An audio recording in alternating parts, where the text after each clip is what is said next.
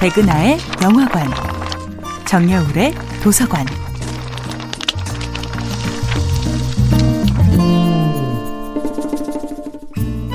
안녕하세요.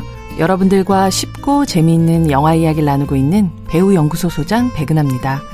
이번 주에 만나볼 영화는 안소니 민겔라 감독, 맷 데이먼 주연의 2000년도 영화 리플리입니다.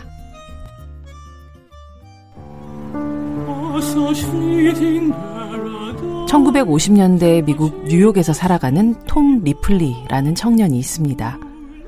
그는 이웃집의 소음이 고스란히 들리는 시끄럽고 낡은 아파트에 기거하며 호텔 화장실에서 시중을 들고 팁을 받거나 행사장에서 피아노 연주를 하며 궁핍한 생활을 이어나가고 있죠.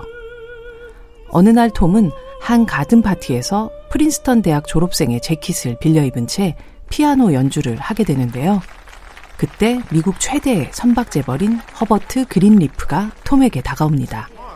톰을 자신의 아들과 동문이자 친구로 오해한 그린리프 씨는 이탈리아 섬에서 빈둥빈둥 인생을 낭비하고 있는 아들 디키를 다시 뉴욕으로 데리고 와달라는 제안을 하게 됩니다. 두둑한 수고비와 함께 특등석 유람선을 타고 한 번도 가보지 못한 유럽을 여행할 수 있다니 톰 리플리는 그 오해를 전혀 풀고 싶지가 않습니다.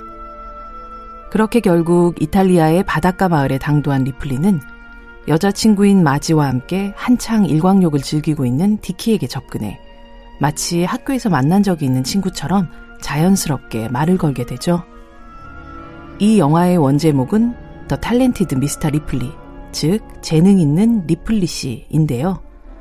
톰 리플리가 가진 재능은 바로 서명과 음성, 표정까지 누군가를 그대로 모사하는 것입니다.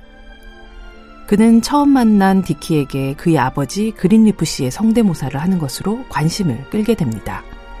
그리고 자신을 재즈를 좋아하는 고학력 뉴요커로 위장하는 것 역시 그리 어렵지 않게 성공하죠. 하지만 리플리의 재능은 결국 그를 파멸의 길로 이끌게 됩니다. 가까이서 바라보게 된 부잣집 아들 디키에 대한 동경과 애정은 삐뚤어진 방식으로 발현되고 함께 여행을 떠난 바다 한가운데서 우발적으로 디키를 살해하기에 이르죠. 영화 리플리는 끝나지 않는 거짓말의 지옥에 빠진 한 남자가 자신의 재능이 축복이 아니라 저주임을 깨닫게 되는 영화입니다. 백은하의 영화관이었습니다.